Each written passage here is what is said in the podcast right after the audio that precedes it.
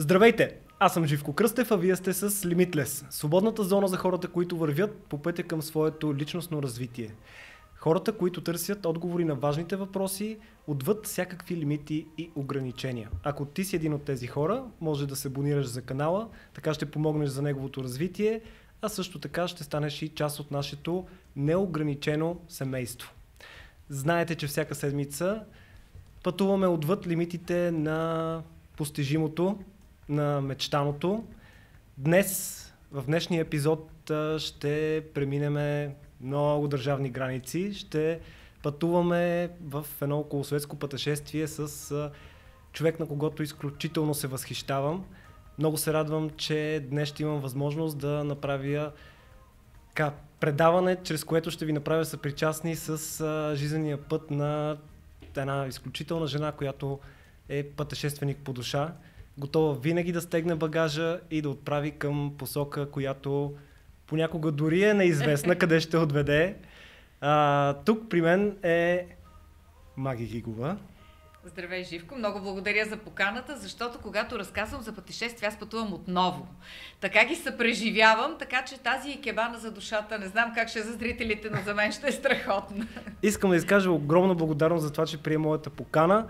А, защото в момента реализирам една моя мечта. От момента, в който за първи път а, попаднах а, на теб в онлайн пространството, след това а, започнах да следя и дромомания и всичко, което правиш. А, ти си човек, който толкова много ме е палил винаги към а, приключения, към а, точно тази, тази свобода. Еми не, тя, тя свободата или си я носиш, или не. Или не, тя е да. вътре, нали така? Тя си е вътре. Точно така, това е, това е идеята на, на предаването. Надявам се, че чрез днешния епизод ще запалим много хора да пътуват. Дай Боже, защото казват мъдреците, не ми казва и колко си прочел, кажи ми колко си пътувал. Точно така, точно така. Така някакси неусетно научаваш нещата. В какво състояние на духа те хващам в момента? Силно възбудено, защото заминавам за Кабо Верде. А това е едно място, което мечтая от години да посетя, защото смятам, че трябва да е много красиво. След като Сезария Евора прави там толкова красива музика, място също трябва да е великолепно. Ходили там, са ми казали, абе, има едно дърво и един плаш, обаче искам да видя на място какво има и затова съм много доволна, че реализирам тази своя отколешна мечта. Коя поред в броеницата държава? Аз се замислих, мисля, че 93. Вау! Е, не, не, не. Аз ще да кажа 80, като се готвих днес за предаването. Така, е, това е някаква стара информация. Някаква стара информация. Да. Е, сега, шефа на БТА, Кирил Вълчев, 200. Така че той е мой светъл пример, Кирчо, да се свети името ти, защото те са 200 заедно с протекторати, иначе държавите не са 200 по принцип, но такива нали, присъдружни протекторати, острови и прочие, всичко това са 200 и той ги е посетил. Така, че Това ли те зарежда с енергия? Просто ме, винаги ме е удивлявало начина по който разказваш с толкова голяма страст и енергия. Не само пътуването, общуването с хората. Защото нали, ти можеш да се влачиш като куфър някъде и да не ти е интересно това, което виждаш. А когато си любопитен и когато искаш да се запознаеш с колкото можеш повече хора, да си общуваш, да навлезеш навътре, това те зарежда всъщност. И примерно, когато където и да отида, а, отивам да хапна там, където се събират местните хора. Може да изглежда непривлекателно, кирливо, ужасно, ама аз съм отишла там, за да опитам точно това. Ако искам европейски ресторант, няма нужда да напускам държавата. Или мога да отида на континента някъде.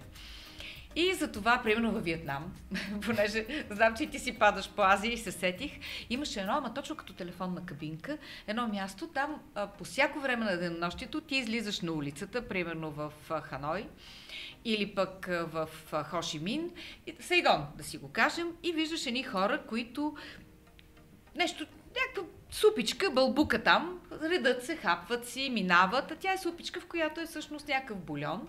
И ти си казваш, искам от а, това месо, от тия зеленища, те ти слагат малко някаква ювка, такава от оризова, слагат ти и лютичко и дават ти и почваш си ядеш клечките и да изпиваш бульона. И виждам аз, че има опашка. А то, понеже е навсякъде, е ясно, че трябва да е много вкусно. Заставам си, взимам си. И много непредпазливо. Тя пита тук от тия неща. Аз казвам, а, от всичко, от всичко, от всичко. И изведнъж настава една тишина. както са тракали клечки, хората си приказвали и настава една тишина. Защото аз съм казала да ми сипат от всичко люто, което има изобщо. Обаче аз много обичам люто. И седнах аз и идва собственичката, тръсва ми купата и казва, ти можеш ли ядеш клечки? Викам, мога. И тя седи и ме гледа. И аз ви вижда, че започвам аз да си хващам и нудлите с клечки и това всичко. И се отдалечава, обаче останалите продължават да ме гледат и може би един държи в мисълта си пожарогасител, друг бира, въобще някаква първа помощ. И я ми плача. И вътрешно, и външно. Защото то беше ама свирепо, направо злокачествено люто. Дори за твоя вкус. Дори за моя вкус, но тъй като видяха, че се справям, Започнаха, върнаха се към собствените си занимания и тогава можах да си подсмърчам и да си поплача на воля, но си изядох всичко. Признавам се и беше много вкусно, но беше свирепо. А каква е да, най-непривичната храна, която си Ох, хапвала? не? Сега, например, в Грузия върнах се преди две седмици и ми пих вино от сървул. Защото се оказа там, нали се пие вино от рок. Да, нали знаеш защо? Да. Защото, Чувал съм, но не еми, знам защо, между. Еми, не можеш да го оставиш на масата. Трябва да го изпиеш Трябва да го изпиеш. Да. на Некс. Да, трябва да го изпиеш на Екси. Бяхме в едно село в Кавказ, Малкия Кавказ, на 2300 метра, където една женица ни прави сирене на конци. Имам видео, ще ти дам. А, то, тя 40 минути тази жена, абе изтисква го като парцал, разхожда го нагоре-надолу, ма точно като пешкир го изтискваше. Не можах да разбера как бъркаше в това е котел с врящо мляко. Вади едно, най-безформена маса, почва да я изтисква и най-накрая стана на конци като конска опашка. Толкова тънко и се оказа, че това сирене може да трае с години. Нато, точно там, то ще се види на видеото, над огнището имаше една така конска опашка и аз отидох и опитах. Ами имаше си вкус на сирене, просто го накисваш във вода и то си става нормално сирене. Та на това място, където ядохме току-що изпечен топъл хляб с току-що направено сирене и току-що избито масло. И най-накрая тамадата, това е церемониал майстора на грузинската трапеза, стана с едно кожено безформено нещо в ръце. И дръпна една реч, един тост за приятелството, за странниците, които ти идват в къщата и така нататък. И според местната традиция, когато той спие, дава думата на някой, който да продължи тоста. Примерно казва, ние до сега говорихме за приятелството, но ти сега трябва да говориш за майката, за любовта, за родината. Те са им все такива тостовете. Или за враговете, които трябва да обичаш и да опитомиш. И Изпи си човека от безформеното нещо, виното, напълни го пак с вино и ме погледна и ми връчи. И се оказа, че това е 300 годишен цървул, който е импрегниран с восък. И са приели в това село традиция, вместо от някакви си рогове, да пият от цървула. И аз, нали, си продължих, дръпнах му една реч, както си му е ред, обаче това е 300 грама. Значи аз ако изпия 300 грама вино наведнъж ще се натаралянкам абсолютно със сигурност. И пих, аз пих, пих, пих и те така като загубиха интерес, пресипах в една чаша, обаче пък а, не съм преценила, явно виното ми е дошло много, не съм преценила обема на чашата, виното се разля и се оказа, че те имат същата поговорка като нас. Каза, то не се притеснява, и значи някога му се е пиело. И тогава да. разбрах колко сме близки. Да, да, да, да, да. Аз това, което винаги а, съм си мислил, че ще ме отврати с, а, в Малайзия да, да опитам тези боболечки, най-различни, Какво хлебарки. Uh, хлебарки. Аз ядох скорпион, затова не стигнах това, което, Да, между другото, това, което много ме отврати, не бяха, не бяха те, а едни а, яйца, в които а, за пратъци. Абе, тия 100 години. А, ау, да, те са ужасни, между другото, не само и в... Това иска да те питам дали си опитвала. Не само такова. съм ги гледала, но аз понеже много обичам животните, а ти като погледнеш едно яйце, а това всъщност е извадено пиленце малко преди да Точно си така. излюпи. И то всичко си има и перца и въобще и Дори стои в яйцето, така да, ги продават. Да, да, и си стои в яйцето и направо изпитвах ужас. Това съм го виждала и на Филипините е така, uh-huh. и по големите вьетнамски пазари е така, и в Малайзия и въобще. А, иначе казва, че тия хлебарки, които се ядат като семки, така и ги продават в унийки. Те били оризови хлебарки и било чист протеин. Било страшно вкусно, аз не се прежалих, обаче опитах един скорпион. Е така пак, защото седяха и ме гледаха местните. А, а иначе има всякакви, примерно, нали, има и такива скорпиончета, нанизани така на на шиш, но най-потресното е една австралийка ме гонеше, викаше, дай да си го разделим, дай да си го разделим. Коприна на буба на шиш. Е, това миришеше на селски нужник. Просто, как ще си го разделя?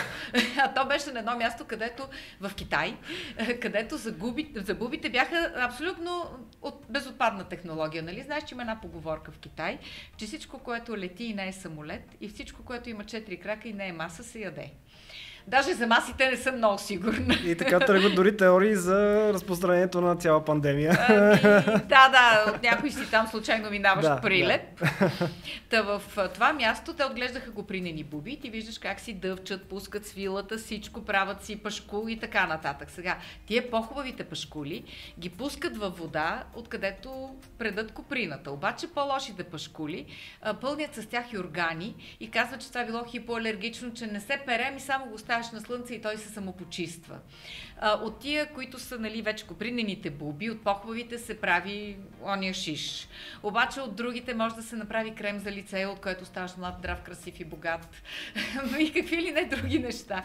И бяха затворили цикъла целия от крем до копринен килим, всичко, което се сетиш. Да, включително и едни девойки вървяха на модно ревю с коприени дрежки. Да. да. Та там всичко има безотпадна технология много, на китайците. Да, всичко там се да, рециклира от самата... много години са били ужасно гладни. Имало е е, измирали са милиони, 33 милиона са измирали от глад и когато са се опитвали да се качат по някакъв начин на влака, за да стигнат до друго място, където има храна, на влака отгоре са стояли хора с картечници, които са ги разстрелвали. Изяли са корите на дърветата, ядяли са плъхове, оставали са само ногтите на плъховете. Толкова са били гладни и затова за китайца яденето е свещено. Там каквото и да се случва в часа за обед, Значи той казва, добре, но първо ще обядваме. Ама падат стени и държавата загива, да, но първо ще обядваме. Много ми се ще в това предаване фокуса ни да бъде точно върху Азия. Еми, и то по-скоро Юго-Источна Азия, която и на мен а, ми е любима, защото това е според мен място, където се срещат а, толкова много култури, а, цивилизацията, която а, всъщност може би е най-малко позната тук. Или Африка също не е толкова позната, но за Америките знае много и така. Твоите впечатления, коя беше държавата, която най-много те впечатли? Ами аз мога да кажа къде се чувствам най-много на място. В Индия. Просто като сляза и онзи мирис, който е абсолютно характерен Девет посещения, за Индия, да, да кажем тук. Девет посещения. Дето има вкусно облизани 5 стотинки, толкова е гъст. Този смок, който се носи, ми той ми звучи родно. Мен мърсотията там не ме притеснява. Значи тук ще отида в Филиповци и ще получа гърч. А там ми изглежда абсолютно естествена създавам много бързо приятелства. А, навсякъде се чувствам някакси, ама наистина като у дома си. И другото, което е интересно, очевидно съм била махарани. Това е жената на махараджата. Защото а, тук в България, без всеки чиновник може да ми танцува като лорда в Даденс върху егото и а, изобщо върху всичко. А пък там започвам да изисквам. Ама изведнъж така отвътре ми идва, знам точно какво, с кого, как. И е много, много интересно за мене. Аз това ще кажа, че може би в предишния живот. Да, да, да, съм смятам, че предишния живот съм била махарани. Ай, като отида в дворец, пък колко ми е хубаво. Защото имаше даже едно пътуване, което беше дворците и а, кемповете, ако може така да се каже, на Индия. Оказва се, че се събрали няколко семейства, благороднически, които са направили корпорация. И по тази причина, примерно, бях в един дворец, който е направен на 9 апартамента, всеки от по 500 квадрата. Махараджата го управлява, той те посреща, махранито готви.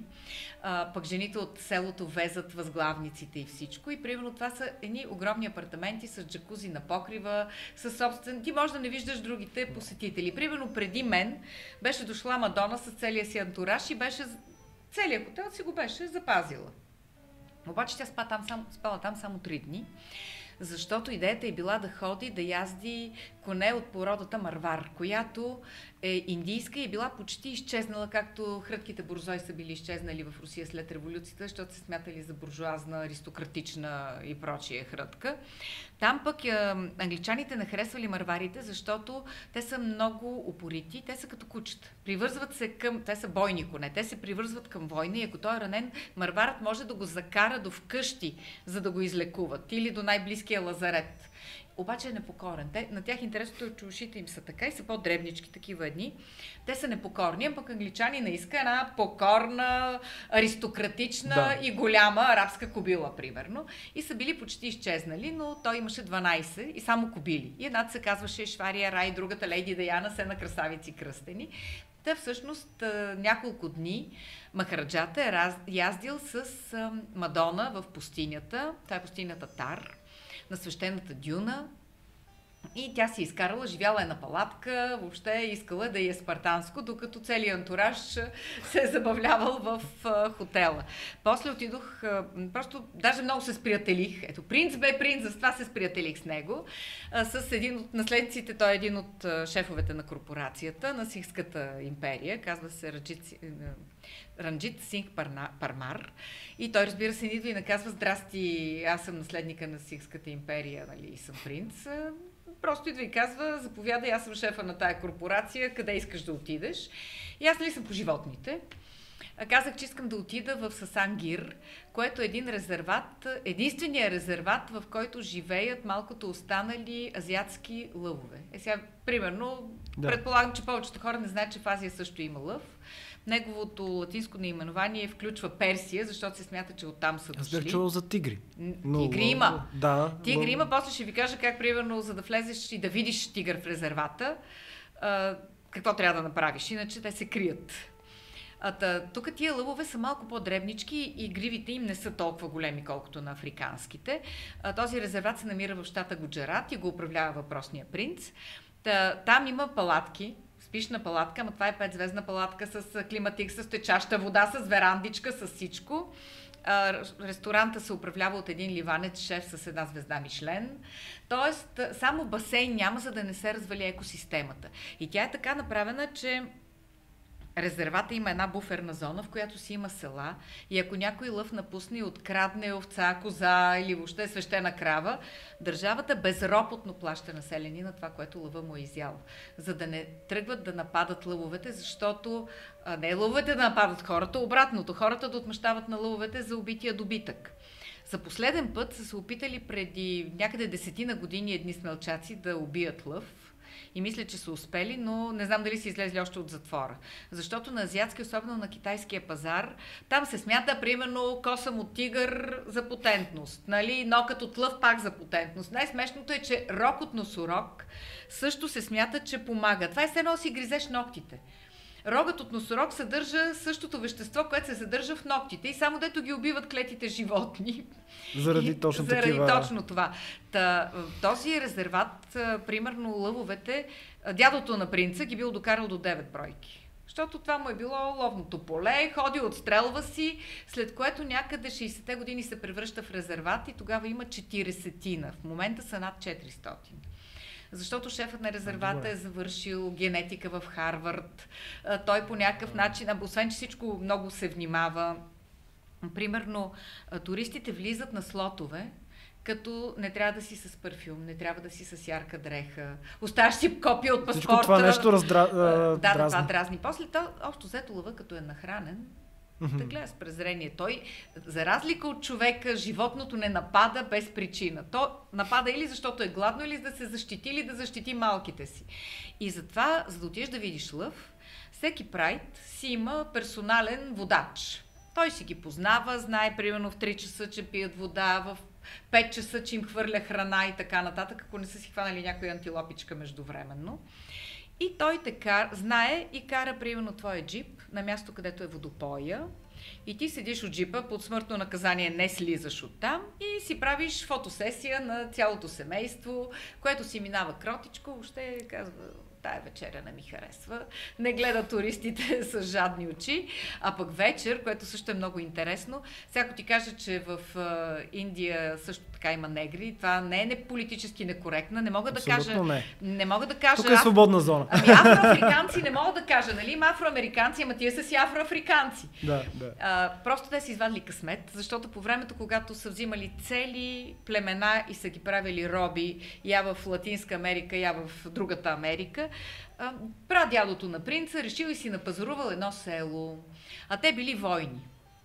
И той започнал да ги използва като войни, но с времето хората взели да стават, а, примерно, най-добрия му бодигар, четоводители, готвачи и така нататък. И в момента са около 60 хиляди души, наричат се Сиди. 60 хиляди. Да. И си живеят, всеки ден си ходят, примерно, с дънчици на работа, обаче вечер си пазят традициите и танцуват местните танци, преска... не местните, ами африканските, Африканските, танци. Да, да. прескачат огньове. Много е смешно, че имат и един танц, при който хвърлят нагоре кокосови орехи и ги трошат с глави. Сега аз предполагам, че кокосови орех все пак малко са го зачукали, защото си е бая твърдичък и колкото и да е твърда главата, не може така да се разплиска ефектно, като за пред туристи. Но те също живеят в а, този резерват с Ангир в а, Гуджарат. Много е хубаво, че чупиме така рамките, а това, това е идеята на, на Да, това да, предаване, защото си точно така, limitless. точно така, а, имаме една представа европейците за света и искаме да я налагаме. То така всъщност много процеси Ми... а, са донесли за, за нещастие и доста глад, за който вече споменахме, защото в Индия, нали, а, така, глада е Ами, да. действителност в момента. Не, той в Индия това е проблема, че те нямат ограничения в ръждаемостта. В Китай знаем. Да. Значи, примерно, второ дете и те пращат на лагер. В момента обаче малко са се поразчупили и, примерно, ако имаш второ дете и можеш да си платиш глобата, е окей. Мгм, Не. Мгм. Но в Индия си е все още... Не, не, в Индия те карат на убеждение. Примерно казват, вижте сега, семейства с две деца са по-богати, те могат да си изучат децата да. и така нататък. И общо взето младите и образовани хора са наистина са семейства с две деца. Тези, които всичките, които аз познавам, нямат повече от две.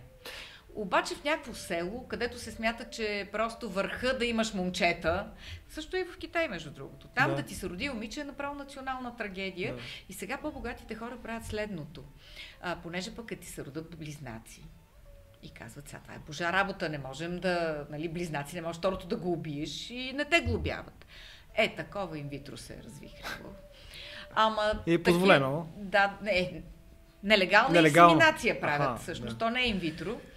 Нали? И две деца. И, две, и правят, понеже това е малко тип доктор Менгеле, обаче те виждат, да речем, прихванали се четири бебета, две момчета, две момичета, а оставяме само момчетата и се раждат две момчета. И в момента китайците си внасят жени, защото нали, в този стремеж всеки да има момче, Да. а, тази вековна традиция и сега се появява недостиг и примерно китайци много масово се женят за казахстанки. Въобще цялата тая част на бившите републики е много обилно китайчена, ако мога така да кажа. Докато в Индия, да речем в някое затънтено село, ма пробват до момче. Може да има 15 момичета, докато не може да се роди момче. И това всеки път а, жената е ужасно виновна, че е родила момиче. Мгм. И защото момичето, момчето става да се грижи за майката, бащата, нали, жени се и жената се грижи за тях, докато момичето отива в друго семейство и да се грижи за други възрастни М. хора. А, опитите да, да бъде евро, европеизирана Индия, всъщност а, тази колонизация, а, според теб негативно влияние ли от, а, дала или по-скоро Няма позитивно, представа- за да се... Няма подобри представа какво е било преди това. Тоест, наистина там Махарджат е бил абсолютен самодържец. Той е решавал абсолютно всичко. И до известна степен по този начин Индия е прескочила от трубовладелския и- родово-общинния строй по селата в някакъв по-горен строй. По някакъв начин е дошла индустриализация и друг тип култура. Сега смятам, че в чужд манастир със свой устав не се ходи.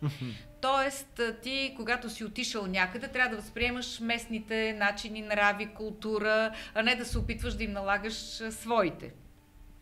Аз даже си говорих, това е много малко известно, но в България, във Варна, живее потомък на последния крал на инките. Да, който се казва Хуан Юпанки, който е Юпанки, е от тази династия. И когато правих интервю с него за моето радиопредаване Покана за пътуване по програма Христо Ботев на Националното радио, бях много изненадана, защото той казва крал, окей, само че краля е бил избираем. А това, примерно, ние не го знаем, че според устройството на инките, да, т.е. испанците са отишли с една много а, по-жестока управленска структура. По-изостанала, ретроградна. останала, да. Докато при инките, то си била такава демокрация, това дето го говореха, че комунизма ще бъде от всеки му според пособ- способностите, всеки му според потребностите. Еми то е било точно така. Първо са прав... имали избираем крал, т.е. който е бил най-достоен, който е можел да управлява, той е бил крал. И всъщност Юпанки е наследник Мгм. на последния крал, така му се е паднало. А, после а, при тях наистина, когато, примерно, има царевица и се дава на това семейство с три деца толкова царевица, колкото да се изхрани. На другото семейство с 15 деца толкова царевица, т.е. на всеки според потребностите. За тях златото е имало ритуален характер. И затова, когато конкистадорите са пленили последния крал и са казали, ще ви го върнем, ако вие ни напълните тази зала с злато, инките са я напълнили и те пак са го убили и не са им върнали краля. И другото, това клинописното писмо, което всъщност не е само писмо. Това са сметки, това е история, това е религия и а, пътят на инката, ние си го представяме като нещо, което трябва да се измине. Да, то трябва да се измине, но това са едни 12 000 км, при които ти на всяко място, където спираш, ти получаваш знание. И когато изминеш целият път към, на инката, ти ставаш достоен да бъдеш крал или достоен да бъдеш философ. Той до този момент е изминал 3200 км, защото това се минава пеша в Андите. И така, че има много интересни неща, които ние не подозираме, че съществуват, а пък даже не подозираме, че човека си живее в България и преподава. Да. И по този начин се губи автентичността всъщност на а, култури, съвсем различни нови цивилизации.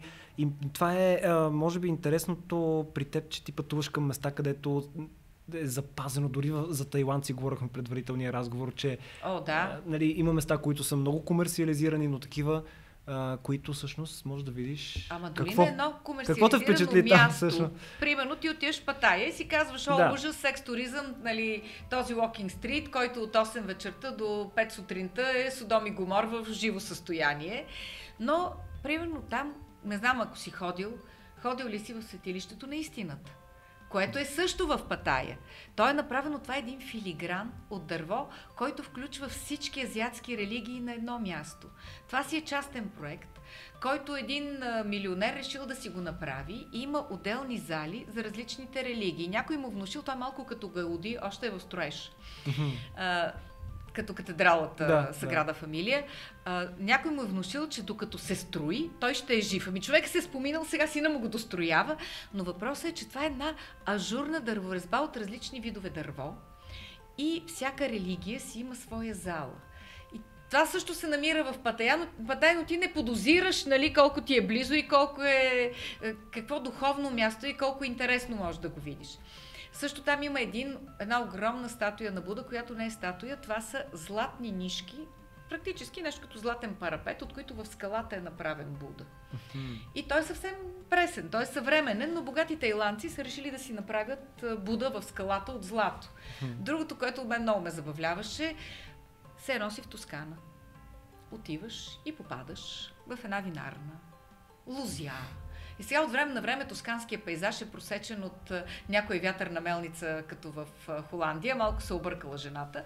Но една актриса, много известна тайландска, която като слязла от екрана и сцената, с печелените пари, била в Тоскана, много и харесала и си направила лозе. И в момента По този произвежда образец. вино, да. Да. Произвежда вино, поканила си енолог някакъв от Австралия. Па не и беше лошо. Хубаво и беше виното. така че има такива места, но да речем в Тайланд, според мен за българите, много добре скритата тайна на Тайланд е краби. Това са ние, е така пръснати 70 на островчета, са едно от броеницата на Господ, така са пръснати. И примерно на едно от островчетата е сниман плажът филма. На друго островче е сниман Златния пистолет, Джеймс Бонд. На всяко островче има някаква легенда, някаква история такава. Аз съм бил и... там и мога да потвърдя наистина, че е като рая на земята. Абсолютен рай, защото той е малко нереалистичен. А в сравнение с Малдивите, Ами там ми е скучно. Честно. голяма скука. Там Значи да ме вържеш, ще прегриза толкова веригата. равно. Не е като Тайланд е по-така динамичен не, не, не. пейзаж. Значи хубаво. Красота. Да, също като в краби. тюркуазено море, нереалистично бял пясък като перла. Първия ден ще лежа на плажа и ще ми е хубаво. Втория ден ще се гмуркам. На третия ден ще отида до съседния остров. На четвъртия ден ще убия любимия човек, който е с мен, защото ще се скарам с него. Вероятно това е място или за прясно влюбени двойки, или да отидеш с любовницата си, а, или просто да си толкова изморен, че искаш само да лежиш Просто на плажа почивка, и пълна реанимация. тотална почивка, да, и да гледаш морето и да ти е хубаво. Обаче аз съм от тия нервните, които искат да видят колкото се може повече. И сега, като бях през март в Занзибар, там е същото. И няма чак толкова много. Нали, отиваш, гледаш червените колобоси, които се въдят само там едни маймунки с червени гръбчета. Хубаво. Отиваш в Стоунтаун, което е нали, прекрасна старинна част, тулански сонити, а, който е минал там, се е разписал горе-долу като на Балканския полуостров. После отиваш на Призан Айланд, галишени, ей, такива огромни костенурки, които не са местни. Сейшелите са им ги подарили. Мгм. Но, нали, галиш интересно ти е. После отиваш на едно друго място, където пък храниш костенурките, влизаш в една вода и дават ти водорасли и те почват да пристигат като кокошки, като пилци, но внимаваш, защото имат едни много остри зъбки като те гризнат, могат и малко месце да ти... И вече на, на четвъртия ден, хубаво отидох, видях и музея на Фреди Меркюри и на четвъртия ден почнах да гледам лошо. Защото единствената альтернатива беше плаш. И каза, ма не, не, не. Не може само плаш. И взех един самолет, една честничка и отидох до Танзания, за да гледам в Сади парк животни. Не, че не съм ходила, примерно, в Южна Африка и в Кения, но пък да отида и в Танзания да гледам такъв парк Да. с животни. Та, просто зависи от натюрела на човек. А Шри-Ланка? Така, задоволи ли твоето любопитство? О, да. Ми в Шри-Ланка то беше пак много смешно, защото аз е, нали си плащам сама пътуванията и гледам да мина по-тънко. А пък а, българските туроператори не са толкова ласкави, колкото да речем немските. И затова си, примерно, 600 евро пътя до Германия. Взимам си от немски туроператор. По този начин съм ходила в Куба за една седмица. Разбира се, полупансион, защото през деня щъкам нагоре-надолу за 600 евро, заедно с полета от Германия. По същия начин за 800 съм ходила до Кения. И по същия начин, пак мисля, че бяха 800, ходих до Шри-Ланка. И там Когъла, като ми беше хотел. Ма това базов лагер, това просто е нали, само предположение, че мога да остана там. Още първата вечер си казах, имате ли някакви екскурзии? Те казаха да ми даваме наблюдение на китове. В колко трябва да станете ми в 4? Никакъв проблем. Ходихме, гледахме. Абе сега от синия кит видяхме само края на опашката, но както и да е, гледахме китове сутринта. И тези прочути шиланкийски рибари, ходил ли си? Не. Значи това е, има го на всички снимки, сувенири каквото се сетиш. Една пръчка забита в плажа и на нея, на една е така пръчица, стои един рибар и замята въдица. Ма той като штрък така да, отгоре да, съм виждал, да, да, гледал съм ги. Еми, според мен ловат повече туристи, отколкото риби, защото взимат по един долар, за да ги снимаш.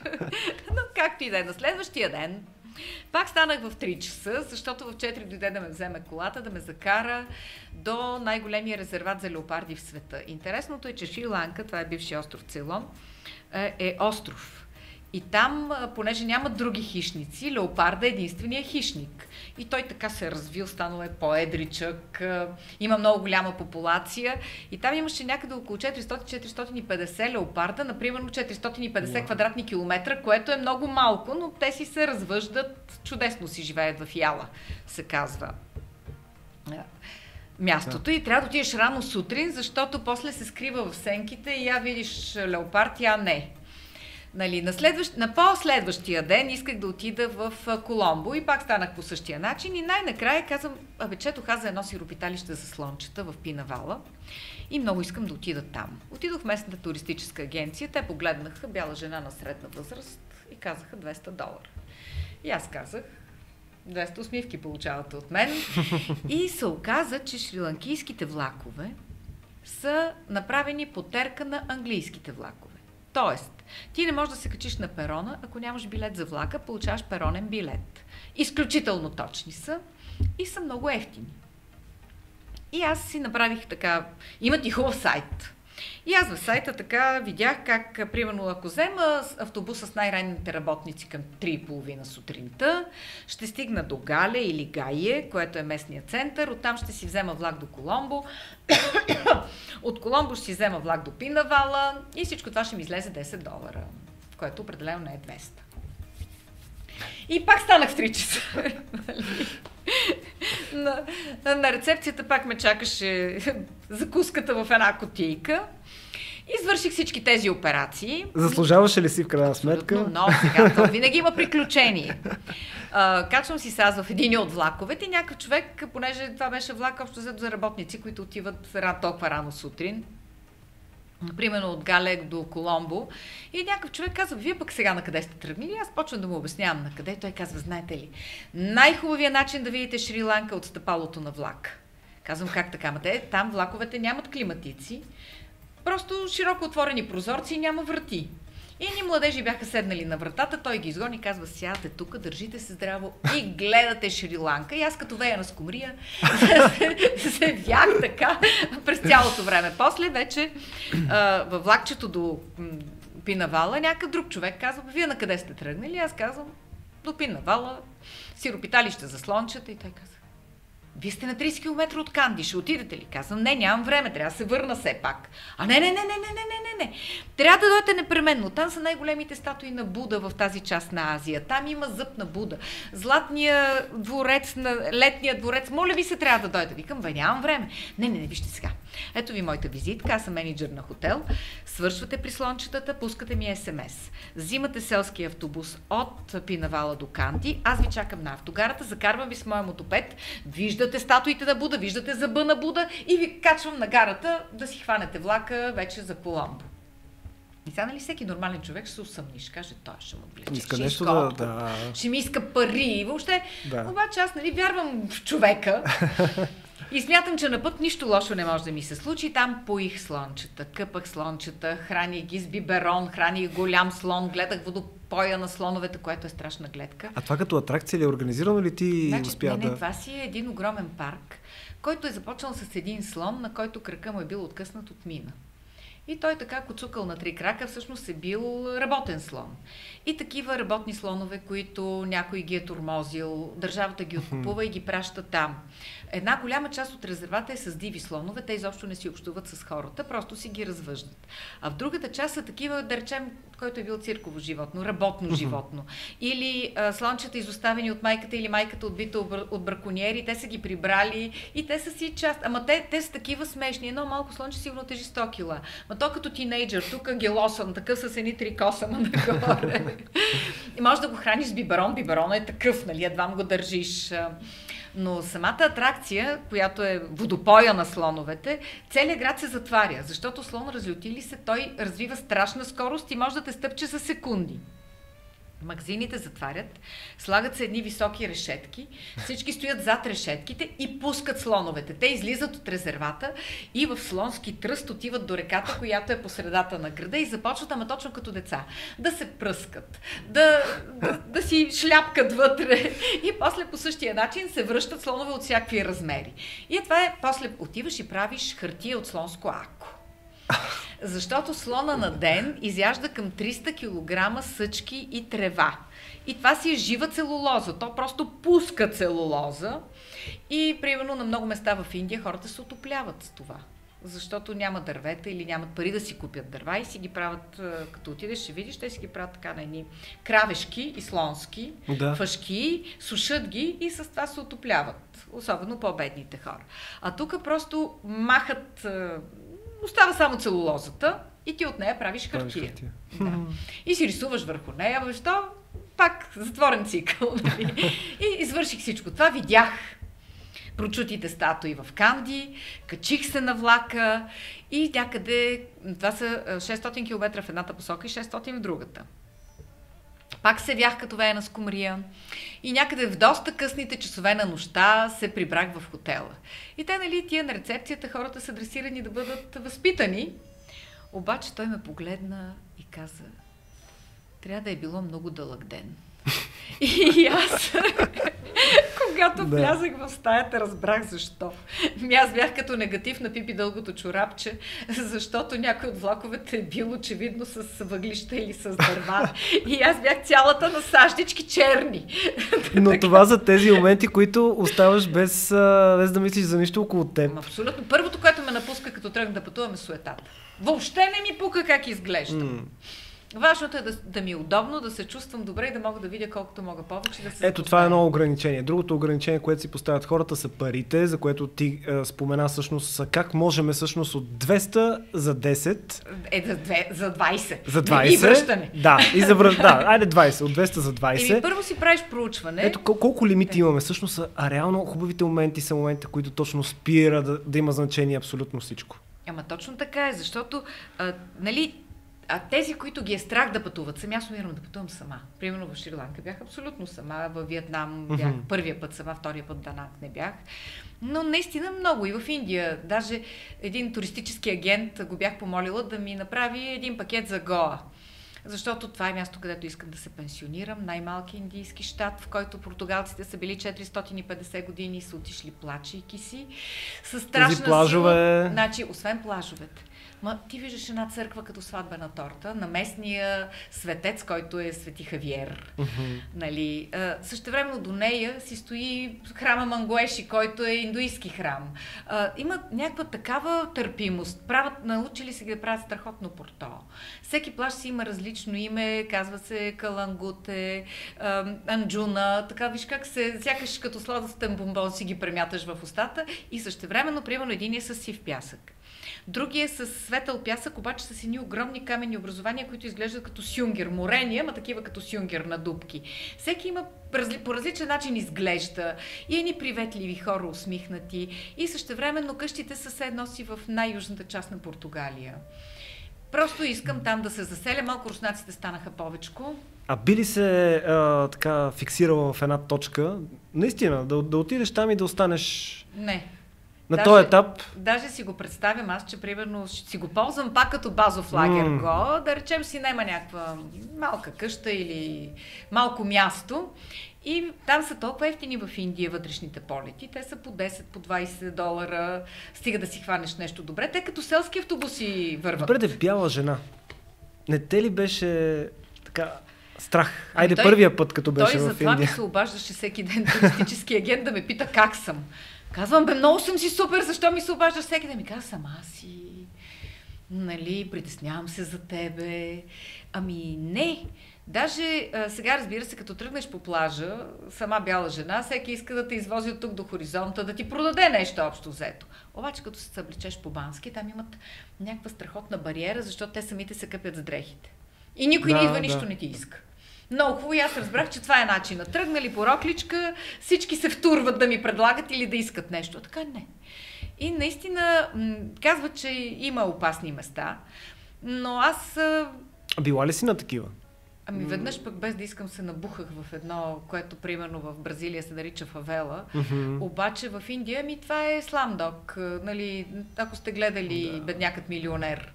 Там може и да не излезеш. То мисля, че 30% от населението на нещо такова Ами беше това са така наречените подобно. недосегаеми, това са париите. Да, да не ги които, пипаш. Да, не трябва да ги пипаш. Те са толкова мръсни, че не трябва да ги пипаш и те се занимават с извозване на буклук, с събиране на трупове, само с такива неща.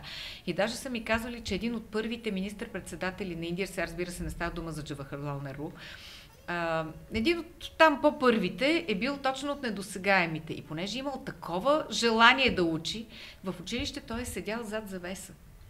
Защото не е трябвало да се докосва до другите деца, не е трябвало да общува с тях. И можете да си представите какво, каква амбиция е имал да учи, за да може от недосегаем роден на улицата да стигне до министър-председател и също времено какви качества трябва да има човека.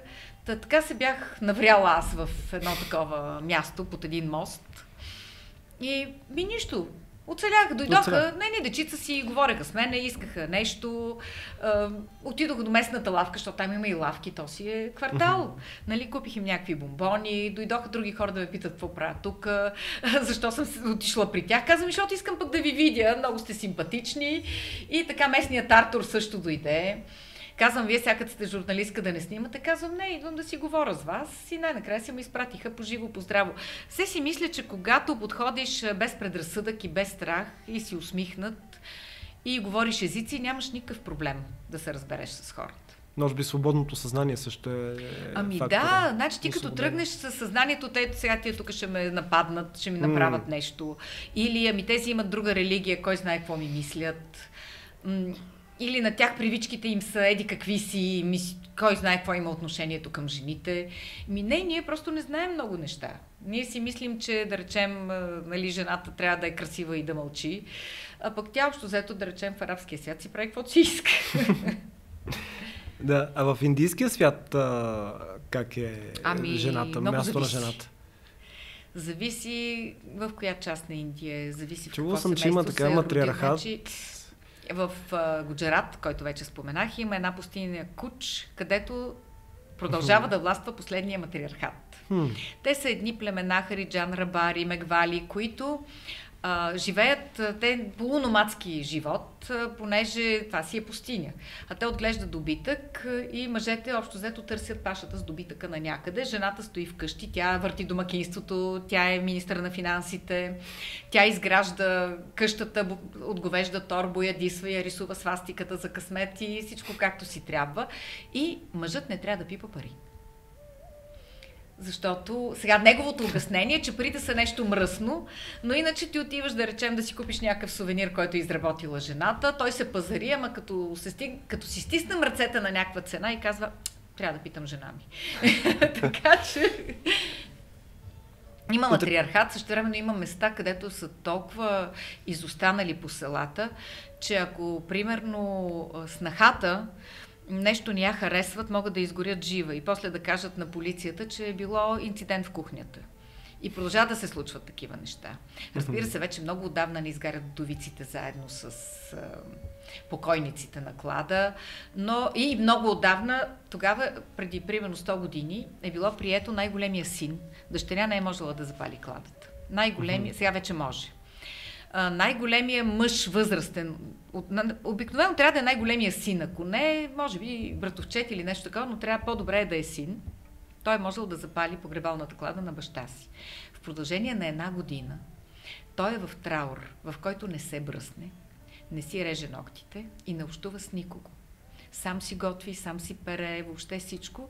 Сега този траур в Непал е същото.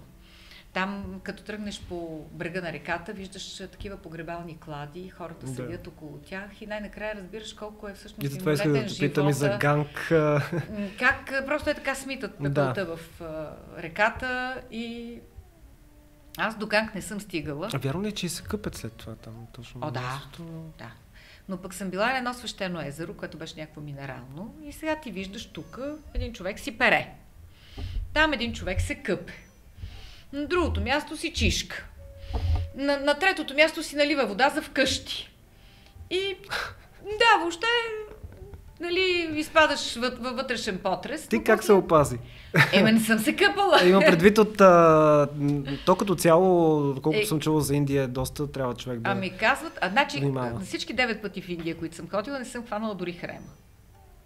Което пак ме навява на мисълта, че съм някаква махарани. Очевидно, не ми влияят местните. Въпреки, има невероятно. Примерно има една меба, която изяжда мозъка. Да. Има, има невероятно гадни неща, които можеш да хванеш. Нищо. Да чукна на дърво, много се надявам да отида пак. Но наистина трябва да спазваш много строга много строга хигиена. Примерно, миеш си зъбите с вода от шише. Mm-hmm. Няколко пъти съм забравила и си ги мия с вода от чешмата, после вика молеле.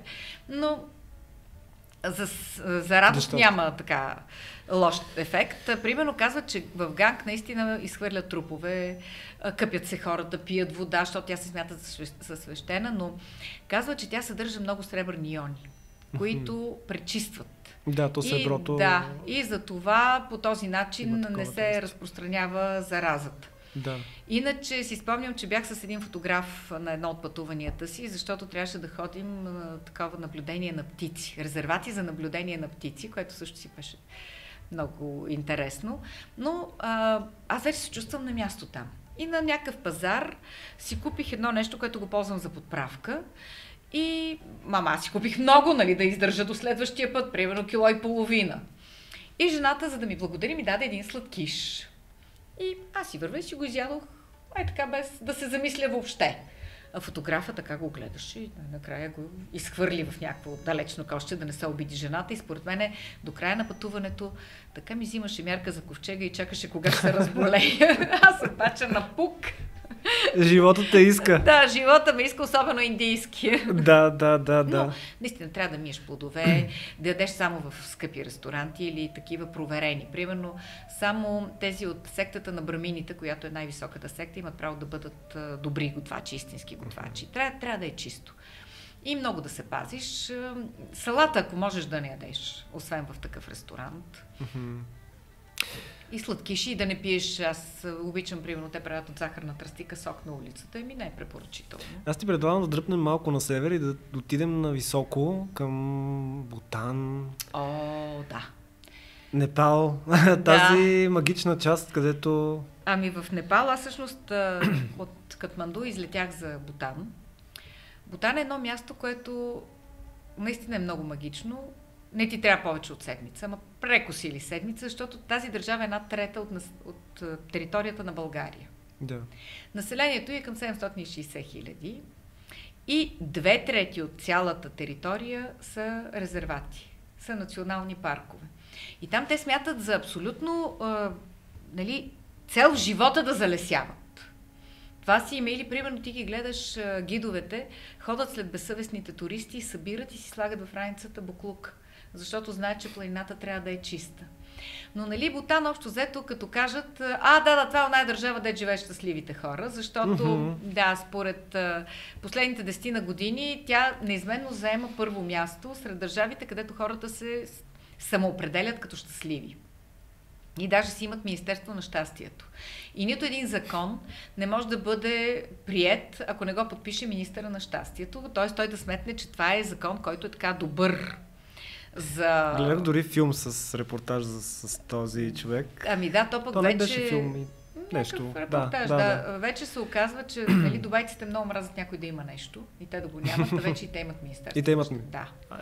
Но иначе в Бутан просто са много спокойни хората и аз го отдавам на тяхната религия, която ги прави благодарни за малкото, което имат те са вегетарианци и затова сега никой не ти пречи да ядеш месо, ако си да. друговерец. И затова има там, примерно, разни индийци и китайци, които имат, както се казва, license to kill. имат разрешение да колят кокошки и въобще животни, най- най-вече заради туристите. До 70-те години Бутан е бил много затворен. Те си били самодостатъчни и там, за да вземеш бутанска виза, направо и, и кръв да пуснеш, може и да не ти дадат. А сега за да не идват много туристи, защото те си пазят държавата, те не искат да идват някакви вандали, които да пресекат границата с раница на гърба, да спът където заварят и да. така нататък. Те са сложили една финансова бариера. Значи, за да влезеш в Бутан, ти трябва да имаш договор с Бутанска туристическа агенция. Като таксата е 300 долара на ден. За правото да пребиваваш. Но после ти свикаш леле ужас. След което обаче си правиш една сметка. А, ти можеш да летиш само с Бутанската авиокомпания, uh-huh. която се казва Друкер, което значи дракон, а те са нали, страна, страната на гърмящия дракон.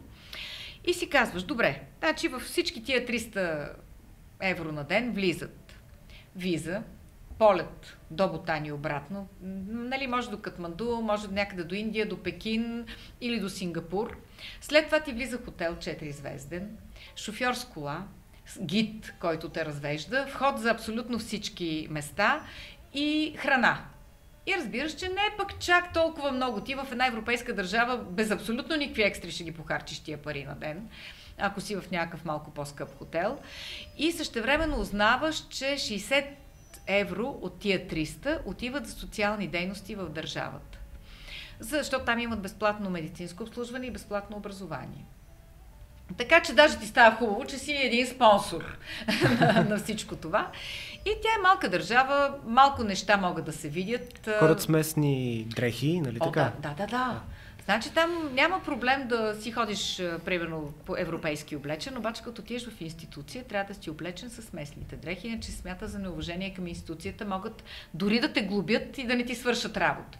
Обаче пък на тях им е хубаво и те си ходят, а без едно ансамбъл Филип Кутев да ходи по улицата. Горе-долу така изглежда целият бутан. Даже ученичетата имат едни такива дрежки с съвремени ранички, с разни дисни герои, обаче са си с момчета с поличките, лонджи, с вълнените три четвърти чорапки и момичетата с... Той... Да, а и това, което влиза всъщност в този пакет, идват една сутрин, едни момиченца, чукат на вратата и казват, идваме да ви облечем. И един ден ти ходиш с бутанска носия, цялата облечена, като понеже полата се връзва през рамото, горе-долу се едно сари да ти сложат, да. Да, полата се връзва през рамото и затова те обличат. И отгоре едно много красиво такова, точно като китайските копринени дрежки. Много елегантно. И ти наистина се чувстваш като статуетка. Просто някакси така, такава има кройката.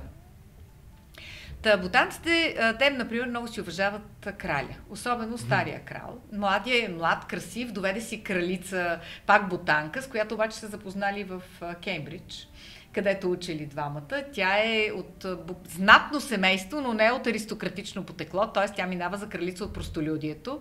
Освен да. това е много красива. И двамата са красиви. Бутанците поначало са един красив народ. Много са, може би бирманците също са толкова красиви, но бирманците са малко като препечена леблебия. Мислиш, че начинът на живот допринася за това? Чисто Ами, Физически не да мога да по-добре. бъда сигурна. Може би това, че са щастливи им е изписано на лицата mm. и дава някакво спокойствие.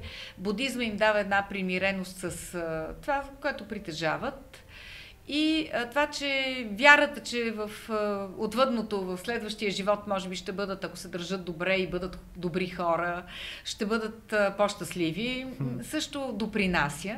Но наистина те са високи, с леко, много леко дръпнати очи, с много приятно издължени скули и са доста бели. Примерно бирманците са малко като препечена леблебия, докато тези са изключително бели, много, да. наистина хубави, хубави хора. И такива едни приветливи, много мили някакси. Да. Та, те, стария крал, той е бил абсолютен монарх. И те са му много благодарни, че първо отваря бутан към света. И второ, той три пъти прави референдум, защото е бил широко скроен. Минчук. Три пъти прави референдум да станат конституционна монархия. Обаче те си гласуват да бъде Абсолютна монархия. И най-накрая той си е досъл и направил парламент, има там 15 на депутата, но въпросът е, че вече нали, са конституционна монархия. И когато той абдикира в полза на сегашния си, на сина си Джигме, те залесяват, правят абсолютно така спонтанен ленински съботник и залесяват 33 000 дървета, посаждат, влизат в книгата на Гинес. Мисля, че само за един ден посаждат 33 000 дървета и правят една огромна книга, която е от 6 страници е, дървена. И в нея са написани заветите на краля, който обаче те са много малко. Да управлява мъдро, да пази природата, да пази традициите и да бъде в съгласие с, с своя народ. Значи четири принципа и мисля, че хората са доволни. Казват, че наистина в столицата има само един светофар и казва, че цялата държава има един психиатър и той е безработен, защото на щастлив човек психиатър не му трябва. Ние... Утопия ли е това? Или ти, ти си била там ами, реалността? сега не мога да твърдя, че съм се потопила твърде много в ботанската действителност, защото в крайна сметка бях 4 пълни дни. Хората наистина изглеждат приветливи и мили, въпреки че пък има един български писател Николай Грозни, който 7 години е живял в Дармасала и казва, пък не съм виждал по-стреснати и стресирани хора от бутанците. Та не знам какво мога да кажа, но така поне привидно така изглеждат. И там имах едно страхотно приключение. Нали, като напишеш Бутан, първото, което излиза като снимка е Тайгър Нест, един манастир, който mm-hmm. е така е кацнал на скалата. Да. Той е построен тухла по тухла, просто а, богомолците са ходили на това място, където се намира пещерата на Гурото Римпоче, който е донесъл будизма в, а, Бутан успял е да обърне дори тъмните сили в будистката вяра, какво остава за местните кротки селени. Пристигнал е на два тигъра, нали пак любимия тигър в азиатската митология. И там 9 години в една пещера е медитирал, докато е стигнал до прозрението, че трябва да им даде будизма на тези хора. И те, отивайки на поклонение в пещерата, всеки от тях е носил по 4 тухли в раницата. И така е построен манастир, който в момента има 33 монаси. Издържа се от кралството и отгоре през зимата, понеже е абсолютно непроходимо, им пускат храна с хеликоптери. Та, ние сега трябва, ти си в Бутани да не отидеш да видиш Тайгър Нест и питаме колко е, ми казват към, значи към 1000 метра, ама това са 1000 метра по права линия. Това е, не го уточняват, нали? И после казват, искате ли да отидете с кончета? И ние, о, разбира се, че с кончета, защото го виждаме какъв е баира. И сега, примерно, минаваме ние едно разстояние с кончетата, те ни такива мънички, абе ти, то върви по ръба на пропаста, ти я виждаш долу, рони се пясък, рони се скала, обаче то си знае пътя. И не се замисля много, че примерно ти удря коляното в близкото дърво, то си знае пътечката и си цепи нагоре и спираме на една чешма. И аз казвам, о, кончета ще пият вода. И те казват, а не, не, не, кончетата са до тук. Нататък сте си пеша. И се оказва, че всъщност тук е Тайгър Нест. А ние сме на тази планина. Трябва да я изкачим, да слезем по едни стълби, да минем по една права ли, линия и да се качим по едни други стълби, за да стигнем до Тайгър Нест. Което въобще не беше хиляда метра. Но както и да е, стигнахме до Тайгър Нест и там втора Тесла. Вътре снимането е забранено и ти прибират всичко. Ние си носим българското знаме да го развеем и какво го развяхме го на стъпалата на Тайгър Нест. Един монах ни снима. И така, та, нали, влизаш вътре, те са, от, влизаш от пещера в пещера. Пътя или крайната цел? Кое би избрала? О, и двете. И двете, защото пък само път, нали, като Това ми напомни, като каза, нали, че нали, накрая целта да ами, снимаш. Да, целта. Бе, не, сега целта не беше да снимам, целта беше да видя. Да, да. Сега това, че не съм снимала вътре, не е толкова страшно. Казват, че от Тайгър Нест отсреща се вижда един от 7000 Джумухари, който твърдят, че там живеел онзи дракон, mm-hmm. който е покровител на Бутан, той се храни само след и не е опасен за хората. Ама как пък така нито един турист не се е явил, до сега само на монаси и на местни хора се явява дракона, но няма значение. Другото, което е интересно за Тайгър Нест, че носят починалите бебенца горе, слагат ги на скалата над манастира, за да ги изкълват орлите. Mm-hmm. Защото това е начина най-бързо да стигнат до Бога. Mm-hmm. А понеже са невинни, те нямат какво да изкупват. И за това, това е всъщност, това е било и масовия начин за погребение в Бутан, преди толкова да се увеличи популацията и сега вече са с клади. Да. И така и мисля, че това е начин на нали, по-чистите хора да се простят с този свят. Маги, всяко предаване а, задавам този въпрос, няма как да подпусна и днес, а, особено като си говорим за Бутан, страната на щастливите хора. Какво е за теб щастието? Имаш ли формула твоя? Много е просто. Самолетен билет. Даже казва, че най-универсалният антидепресант бил ментаглок и самолетен билет. Ами същото е. Смисъл пътят. Да, да се срещам с нови хора, да подхранвам любопитството си, а, да подхранвам същевременно а, нещата, които знам. Защото когато се ограничиш, когато пътуваш само от дивана, ти можеш да научиш много неща, но не си ги научил по емпиричния начин. Например, аз нали, мога да кажа, че Бутан е и страната на лютивото щастие, защото съм яла местната гозба, която се казва Ема Датсе и са изключително свирепо лютиви чушки, задушени с малко кашкавал.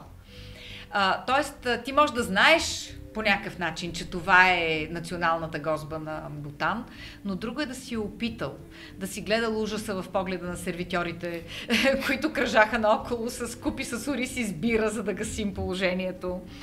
По същия начин ти можеш, да речем, да знаеш за този, всички знаят, за Golden Bridge в Дананг, защото това е нали, най-инстаграмабъл нещото за 2019 година, най-много сниманото. Това е онзи мост, който се държи от ръце, той води от никъде за никъде. И е една от а, атракциите на един хълм а, Бана Хилс в а, Дананг. И ми едно е да си го виждал в Инстаграм, друго е да си ходил по него и кой знае защо да са го озвучавали с Шарл Знавур. И ти имаш вече съвсем друга представа. Ти знаеш, че това не е мост. Той просто тръгва от една спирчица на една от най-интересните въжени линии и, и спира до една врата. Това са примерно едни стотина метра, обаче е така направено, че да се скъсат да го снимат.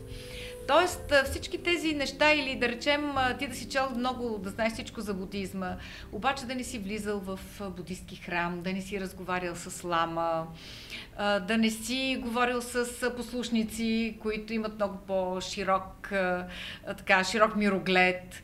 И Просто нещата са различни, когато ги видиш, когато ги преживееш и съвсем други, когато ги прочетеш в интернет или в книга или ги гледаш в някакъв филм. И точно този тип знание, мисля, че разширява мирогледа и те прави много отворен към хората. Когато знаеш, че една религия не е заплаха за теб, или когато знаеш, че едно общество, каквото и да е, колкото и да е затворено, винаги ще те приеме, ако ти отидеш с отворено съзнание. Просто пътуваш без страх. И си неограничен. Ами, във всякакъв смисъл. във всякакъв смисъл. Единствено, може би финансово, обаче в крайна сметка аз инвестирам в спомени. Всичко, Дори каквото това, спечеля, да. го инвестирам в спомени и затова много ти благодаря. Щастливо. Още веднъж. А... И аз благодаря за поканата. Няма граници. Няма граници, няма граници за вкусът на живота, за пътуванията. Си говорихме с Маги Гигова и ни отведе на едно невероятно пътешествие. Аз лично се пренесох а, ами извън най... това студио. Казват, че най-хубавите истории са скрити между страниците на паспорта, а пък аз обичам да цитирам първия блогър, който е от 14 век. Казва се Иван Батута и през целия си живот е пътувал и в 11 тома изключително пространно описал всичките си пътешествия.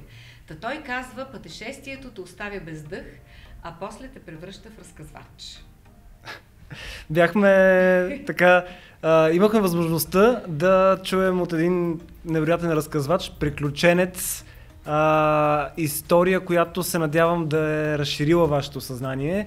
Днес а, благодаря ти, Маги, още веднъж. Благодаря на всички вас, които бяхте с а, днешното предаване.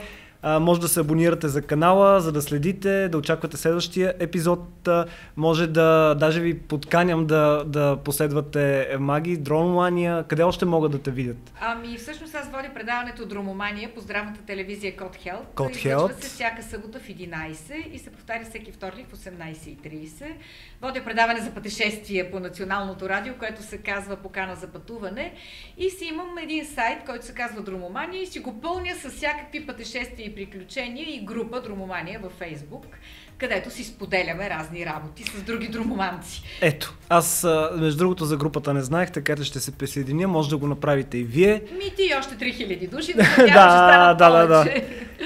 И да си пътешестваме и реално да започнем да си пътешестваме повече, тъй като а, така, малко повече са ни ограниченията в момента, а, поради ситуация, определени обстоятелства. А, та така, а, благодаря ви на всички, които бяхте с нас. Чао и до нови срещи!